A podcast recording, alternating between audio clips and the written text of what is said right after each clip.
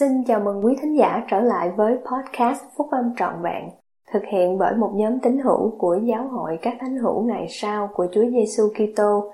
Chúng tôi xin được chia sẻ cùng quý vị các nguyên tắc phúc âm giúp chúng ta có một cuộc sống hạnh phúc từ những bài viết đăng trong các tạp chí của giáo hội, phát hành định kỳ vào mỗi tháng.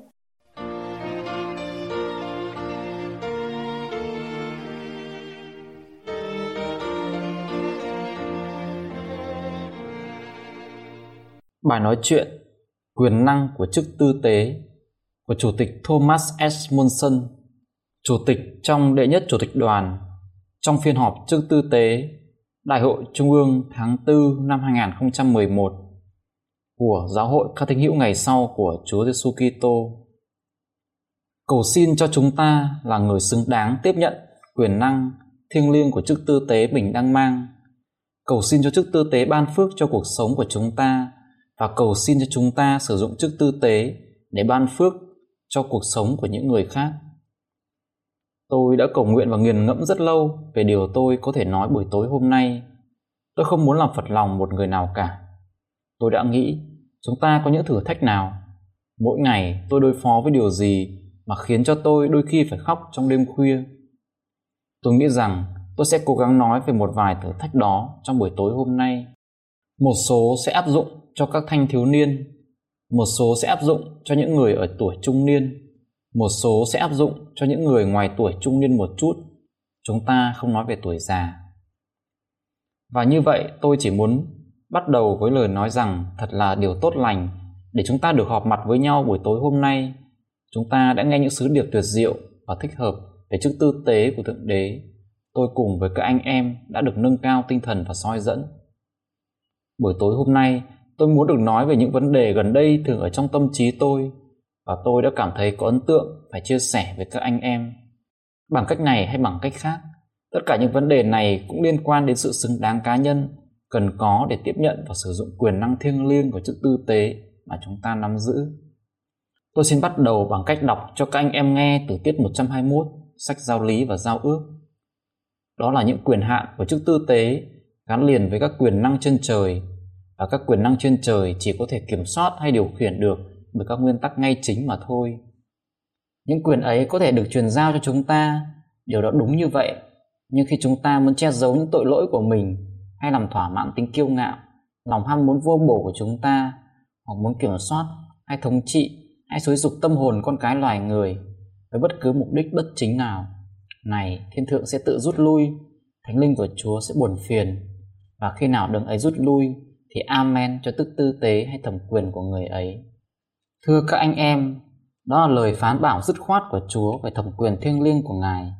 Chúng ta không thể nghi ngờ bổn phận đề cập đến câu thánh thư này được đặt lên mỗi người chúng ta là những người mang chức tư tế của Thượng Đế. Chúng ta đến thế gian trong thời kỳ rối ren. Các tiêu chuẩn đạo đức của đa số mọi người trên thế gian dần dần thay đổi, thành thái độ muốn làm gì thì làm. Tôi sống đã đủ lâu để thấy nhiều biến đổi của đạo đức xã hội. Có lúc các tiêu chuẩn đạo đức của giáo hội và các tiêu chuẩn đạo đức của xã hội gần như tương hợp, nhưng giờ đây đã có một khoảng cách lớn, và khoảng cách này sẽ càng ngày càng lớn hơn. Nhiều phim ảnh và chương trình biểu diễn trên truyền hình cho thấy hành vi hoàn toàn trái ngược với luật pháp của Thượng Đế. Đừng tuân phục điều ô trọc, ngụ ý và công khai thường thấy ở đó. Những lời ca trong nhiều nhạc phẩm ngày nay cũng rơi vào thể loại giống vậy. Lời nói báng bổ rất thịnh hành xung quanh chúng ta ngày nay đã không bao giờ được khoan dung trong thời cách đây không lâu. Buồn thay, người ta nhiều lần sử dụng danh của Chúa một cách bất kính. Xin hãy cùng tôi nhớ lại điều giáo lệnh, một trong 10 giáo lệnh mà Chúa đã mặc khải cho Môi-se trên núi Sinai. Ngươi chớ lấy danh Giê-hô-va Đức Chúa Trời ngươi mà làm chơi, để Đức Giê-hô-va chẳng cầm bằng vô tội kẻ nào lấy danh Ngài mà làm chơi. Tôi rất lấy làm tiếc nếu có người nào trong chúng ta hay dùng lời lẽ báng bổ thô tục, và tôi khẩn nài các anh em đừng dùng lời lẽ như vậy nữa. Tôi khẩn nài các anh em đừng nói hoặc làm điều gì làm cho mình có thể không hãnh diện về điều đó. Hãy hoàn toàn tránh xa hình ảnh sách báo khiêu dâm. Đừng bao giờ cho phép mình xem những hình ảnh đó. Đó là một thói nghiện rất khó khắc phục. Hãy tránh rượu và thuốc lá hoặc bất cứ chất ma túy nào khác, cũng như những thói nghiện mà các anh em sẽ thấy là rất khó chế ngự. Điều gì sẽ bảo vệ các anh em khỏi tội lỗi và điều xấu xa xung quanh mình? Tôi cho rằng một chứng ngôn vững mạnh về đấng cứu rỗi và về phúc âm của Ngài sẽ giúp mang các anh em đến nơi an toàn. Nếu các anh em chưa đọc sách Mặc Môn thì hãy đọc đi. Tôi sẽ không yêu cầu các anh em phải giơ tay lên. Nếu thành tâm làm như vậy và với một ước muốn chân thật để biết được lẽ thật, thì Đức Thánh Linh sẽ biểu hiện lẽ thật đó cho các anh em thấy. Nếu sách ấy là chân chính, vâng, sách đó là quả thật là chân chính, thì Joseph Smith là vị tiên tri đã nhìn thấy Thượng Đế Đức Chúa Cha và vị Nam Tử của Ngài, Chúa Giêsu Kitô. Giáo hội là chân chính. Nếu các anh em chưa có một chứng ngôn về những điều này, thì hãy làm điều cần thiết để đạt được một chứng ngôn. Các anh em cần phải có chứng ngôn của riêng mình, vì chứng ngôn của những người khác chỉ có thể giúp đỡ các anh em đến một mức giới hạn nào đó mà thôi. Một khi đạt được rồi, thì một chứng ngôn cần phải được gìn giữ để luôn có sức sống và sinh động bằng cách tuân theo các giáo lệnh của Thượng Đế, cũng như bằng cách cầu nguyện và học Thánh Thư thường xuyên. Hãy đi nhà thờ, các em thiếu niên, hãy tham dự lớp giáo lý và viện giáo lý nếu có thể. Nếu có điều gì sai trái trong cuộc sống của mình, thì các anh em cần phải có cách để khắc phục điều đó. Hãy ngừng làm bất cứ điều gì không ngay chính.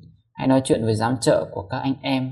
Bất cứ vấn đề gì cũng có thể giải quyết được qua sự hối cải thích hợp. Các anh em có thể trở nên trong sạch lại một lần nữa. Chúa phán về những người hối cải: dầu tội các ngươi như hồng điều sẽ trở nên trắng như tuyết, và ta là Chúa sẽ không còn nhớ tới những tội lỗi đó nữa. Đấng cứu rỗi của nhân loại tự mô tả Ngài là sống trong thế gian nhưng không thuộc về thế gian. Chúng ta cũng có thể sống trong thế gian nhưng không thuộc về thế gian khi chúng ta bác bỏ những quan niệm và những điều giảng dạy sai lầm và luôn luôn trung tín với điều Thượng Đế đã truyền lệnh. Gần đây, tôi đã suy nghĩ rất nhiều về các em thanh niên đến tuổi lập gia đình nhưng chưa cảm thấy phải làm như vậy. Tôi thấy có nhiều thiếu nữ xinh xắn, mong muốn được kết hôn và chăm lo cho gia đình.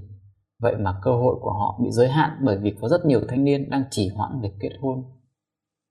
Đây không phải là một tình trạng mới mẻ gì. Nhiều vị chủ tịch thời trước của giáo hội đã nói nhiều về vấn đề này.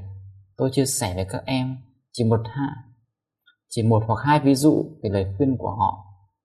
Chủ tịch Harold B. Lee nói: khi chúng ta đã quá tuổi kết hôn và tự ngăn không cho mình kết hôn một cách vinh dự với các phụ nữ xinh xắn này, thì chúng ta không thi hành bổn phận của mình với tư cách là người nắm giữ chức tư tế.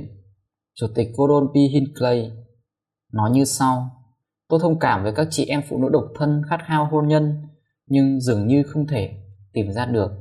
Nhưng tôi không thông cảm với các thanh niên đang đi theo xu hướng của xã hội chúng ta. Họ là những người có quyền khởi xướng vấn đề này, nhưng trong nhiều trường hợp đã không làm như vậy. Tôi nhận thấy có nhiều lý do tại sao các em có thể ngần ngại để tiến đến việc lập gia đình. Nếu các em lo lắng về việc chu cấp cho một người vợ và gia đình về mặt tài chính, thì tôi xin cam đoan với các em rằng việc một cặp vợ chồng phải sống tằn tiện không có gì là đáng xấu hổ cả. Nói chung, chính trong những lúc khó khăn này, các em sẽ gần gũi nhau hơn khi học cách hy sinh và lựa chọn những quyết định khó khăn. Có lẽ các em sợ sẽ quyết định sai. Về điều này, tôi nói rằng các em cần phải sử dụng đức tin. Hãy tìm ra một người nào đó mà các em thấy tâm đầu ý hợp. Hãy biết rằng các em sẽ không thể biết trước được mỗi thử thách có thể sẽ xảy đến. Nhưng hãy chắc chắn rằng hầu như mọi điều đều có thể giải quyết được nếu các em có tài xoay sở và cam kết để làm cho hôn nhân của mình thành công. Có lẽ các em quá vui vẻ trong cuộc sống độc thân, đi nghỉ hè một cách phung phí, mua xe và đồ chơi đắt tiền, và nói chung hưởng thụ cuộc sống thảnh thơi với bạn bè. Tôi đã gặp các nhóm thanh niên đi chơi với nhau, và tôi thú nhận đã tự hỏi tại sao các em không đi chơi với các thiếu nữ trẻ đẹp. Các em thanh niên, điều đáng nói là đã đến lúc để nghiêm túc nghĩ đến hôn nhân và tìm kiếm một người bạn đời mà các em muốn sống với họ vĩnh viễn. Nếu các em khôn ngoan lựa chọn và cam kết sẽ thành công trong hôn nhân của mình, thì không có điều gì trong cuộc sống này mang lại hạnh phúc lớn lao hơn cho các em. Khi kết hôn, các em sẽ muốn kết hôn trong nhà của Chúa, vì các em là những người nắm giữ chức tư tế nên không có lựa chọn nào khác cả. Hãy cẩn thận để không vi phạm điều kiện để được kết hôn như vậy. Các em có thể giữ cho thời gian tìm hiểu của mình nằm trong khuôn khổ thích hợp, nhưng vẫn có thời gian tuyệt diệu với nhau. Thưa các anh em, giờ đây tôi xin chuyển sang một đề tài khác về điều tôi cảm thấy có ấn tượng để ngỏ lời cùng các anh em. Trong 3 năm qua, từ khi được tán trợ với tư cách là chủ tịch của giáo hội, tôi tin rằng trách nhiệm đáng buồn và thất vọng nhất của tôi là giải quyết việc hủy bỏ các lễ gắn bó. Mỗi việc hủy bỏ đó đều được đi trước bởi một lễ hôn phối vui vẻ trong nhà của Chúa, nơi mà một cặp vợ chồng yêu nhau, bắt đầu một cuộc sống chung và trông mong sẽ sống với nhau cho đến thời vĩnh cửu. Và rồi 5 tháng trôi qua, và vì lý do nào đó không còn tình yêu nữa. Đó có thể là do kết quả của vấn đề tài chính, thiếu truyền đạt, không kiềm chế được tính khí, sự xen vào của gia đình bên chồng hay bên vợ, vướng vào tội lỗi. Có thể có rất nhiều lý do. Trong đa số trường hợp, ly dị không phải là kết cục đâu. Phần đông những lời yêu cầu hủy bỏ lễ gắn bó là từ các phụ nữ cố gắng một cách tuyệt vọng để làm cho cuộc sống hôn nhân được thành công, nhưng cuối cùng đã không thể khắc phục nổi vấn đề. Hãy thành tâm chọn kỹ bạn đời, và khi các anh em kết hôn, hãy hết lòng chung thủy với nhau. Có lần tôi đã thấy trong nhà của cậu mợ tôi một tấm bảng nhỏ chứa đựng lời khuyên vô giá. Tấm bảng đó viết rằng: hãy chọn người mình yêu, hãy yêu người mình chọn. Dòng chữ đó thật là uyên thâm. Sự cam kết trong hôn nhân là tuyệt đối thiết yếu. Vợ của các anh em là người bạn đời bình đẳng của mình. Trong hôn nhân, không có người nào cao trội hoặc thấp kém hơn người kia. Các anh chị em đi song song bên nhau với tư cách là con trai và con gái của Thượng Đế. Các anh em không được xem thường hay sỉ nhục, mà phải kính trọng và yêu thương vợ mình. Chủ tịch Gordon Spie Inclay nói: bất cứ người nào trong xã hội này dùng quyền thống trị bất chính đối với vợ mình đều không xứng đáng nắm giữ chức tư tế. Mặc dù người ấy có thể đã được sắc phong chức tư tế, nhưng thiên thượng sẽ rút lui, thánh linh của Chúa sẽ buồn phiền, và amen cho thẩm quyền của chức tư tế của người đó. Chủ tịch Howard W. Hunter nói về hôn nhân như sau: cuộc sống hôn nhân hạnh phúc và thành công thường không phải là do vấn đề kết hôn đúng người, mà chính mình phải là người đúng đắn. Tôi thích câu nói đó. Nỗ lực có ý thức để làm trọn vẹn phần vụ của mình là yếu tố quan trọng nhất để góp phần vào cuộc hôn nhân thành công. Cách đây nhiều năm, trong tiểu giáo khu do tôi chủ tọa với tư cách là giám trợ, có một cặp vợ chồng nọ thường hay bất hòa rất nghiêm trọng. Tôi có ý nói là bất đồng ý kiến thật sự. Mỗi người đều giữ vững lập trường của mình, không một ai chịu nhịn ai cả. Khi không cãi nhau thì họ ở trong tình trạng mà tôi gọi là cuộc đình chiến không yên. Một buổi sáng nọ vào lúc 2 giờ khuya, tôi nhận được cú điện thoại từ cặp vợ chồng đó. Họ muốn nói chuyện với tôi, và họ muốn nói chuyện ngay lúc đó. Tôi miễn cưỡng ra khỏi giường, mặc đồ vào và đi đến nhà họ. Họ ngồi đối diện với nhau trong căn phòng, không nói với nhau một lời nào cả. Người vợ nói chuyện với người chồng bằng cách nói qua tôi. Người chồng trả lời người vợ cũng bằng cách nói qua tôi. Tôi nghĩ, làm thế nào mình có thể làm cho cặp vợ chồng này trở lại với nhau nhỉ? Tôi cầu nguyện để được soi dẫn, và ý nghĩ đến với tôi là đặt ra một câu hỏi cho họ. Tôi nói: đã bao lâu rồi kể từ khi hai anh chị đi đền thờ và chứng kiến một buổi lễ gắn bó trong đền thờ vậy? Họ thú nhận là đã lâu lắm rồi. Mặt khác, họ là hai người xứng đáng đang nắm giữ giấy giới thiệu đi đền thờ và đã cùng đi đền thờ để làm công việc giáo lễ cho người khác. Tôi nói với họ: hai anh chị có thể đi với tôi đến đền thờ vào lúc 8 giờ sáng thứ Tư này được không? Chúng ta sẽ chứng kiến một buổi lễ gắn bó ở đó. Họ đồng thanh hỏi: lễ gắn bó của ai vậy? Tôi đáp: tôi không biết. Đó sẽ là lễ gắn bó của người nào đó kết hôn vào sáng hôm ấy. Ngày thứ Tư kế tiếp, đúng giờ hẹn, chúng tôi gặp nhau ở đền thờ Salt Lake. Ba chúng tôi đi vào một căn phòng tuyệt đẹp làm lễ gắn bó, mà không hề biết ai trong căn phòng ngoại trừ anh cả ElRay L. Christiansen. Lúc bấy giờ là phụ tá của nhóm túc số 12, một chức vụ thẩm quyền trung ương vào lúc đó. Theo lịch trình thì anh cả Christiansen sẽ thực hiện lễ gắn bó cho cô dâu và chú rể trong căn phòng đó vào sáng hôm ấy.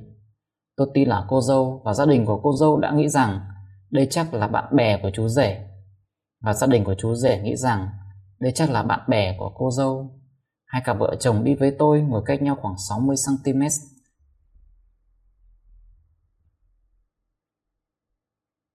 Hai vợ chồng đi với tôi ngồi cách nhau khoảng 60 cm trên một cái ghế dài nhỏ. Anh cả Christiansen bắt đầu đưa ra lời khuyên bảo cho cặp vợ chồng sắp kết hôn và ông ấy đã làm điều đó một cách thật tuyệt vời. Ông nói về cách mà người chồng cần phải yêu thương vợ mình, phải đối xử với vợ mình một cách kính trọng và lịch sự. Kính trọng vợ mình là con tim của máy gia đình. Rồi ông nói với cô dâu về cách cô ấy cần phải kính trọng chồng mình, là cái đầu của mái gia đình, và phải hỗ trợ chồng mình về mọi mặt. Tôi thấy rằng trong khi anh cả Christiansen nói chuyện với cô dâu và chú rể, thì cặp vợ chồng đi với tôi ngồi xích lại gần nhau hơn một chút. Chẳng bao lâu họ đã ngồi cạnh nhau. Điều làm tôi hài lòng là cả hai đều ngồi xích lại gần nhau trong cùng một tốc độ. Vào cuối buổi lễ, họ đã ngồi gần nhau như thể họ là một cặp vợ chồng mới cưới. Mỗi người đều tươi cười. Vào ngày đó, chúng tôi ra về mà không một người nào biết chúng tôi là ai và tại sao chúng tôi đến đó. Nhưng hai người bạn tôi nắm tay nhau khi họ bước ra khỏi cửa. Những điều bất đồng của họ đã được để sang một bên. Tôi không cần phải nói thêm lời nào cả. Các anh em thấy đó, họ đã nhớ đến ngày cưới của họ và các giao ước họ đã lập trong nhà của Thượng Đế. Họ đã cam kết để bắt đầu lại, và từ đây trở đi sẽ cố gắng nhiều hơn. Nếu bất cứ ai trong số các anh em gặp khó khăn trong hôn nhân của mình, thì tôi khuyến khích các anh em hãy cố gắng hết sức để sửa đổi bất cứ điều gì cần sửa đổi, để các anh em có thể được hạnh phúc như khi mới bắt đầu kết hôn. Chúng ta là những người kết hôn trong nhà của Chúa, được kết hôn cho thời tại thế lẫn suốt thời vĩnh cửu, và rồi chúng ta cần phải đặt hết nỗ lực cần thiết để làm cho hôn nhân được vĩnh cửu. Tôi nhận biết rằng có những tình huống mà cuộc hôn nhân không thể cứu vãn được, nhưng tôi tin chắc rằng hầu hết các cuộc hôn nhân có thể và cần phải được cứu vãn. Đừng để cho hôn nhân của các anh em tới mức lâm vào cảnh hiểm nguy. Chủ tịch Hinckley dạy rằng mỗi chúng ta là người nắm giữ chức tư tế của Thượng Đế, có nhiệm vụ phải kỷ luật tự giác để sống theo tiêu chuẩn đạo đức cao hơn tiêu chuẩn của thế gian. Tuy nhiên, chúng ta cần phải là những người đàn ông đáng kính và lịch sự.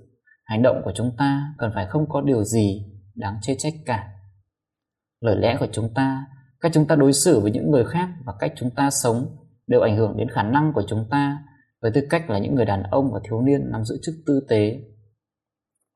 Ân tứ của chức tư tế là vô giá.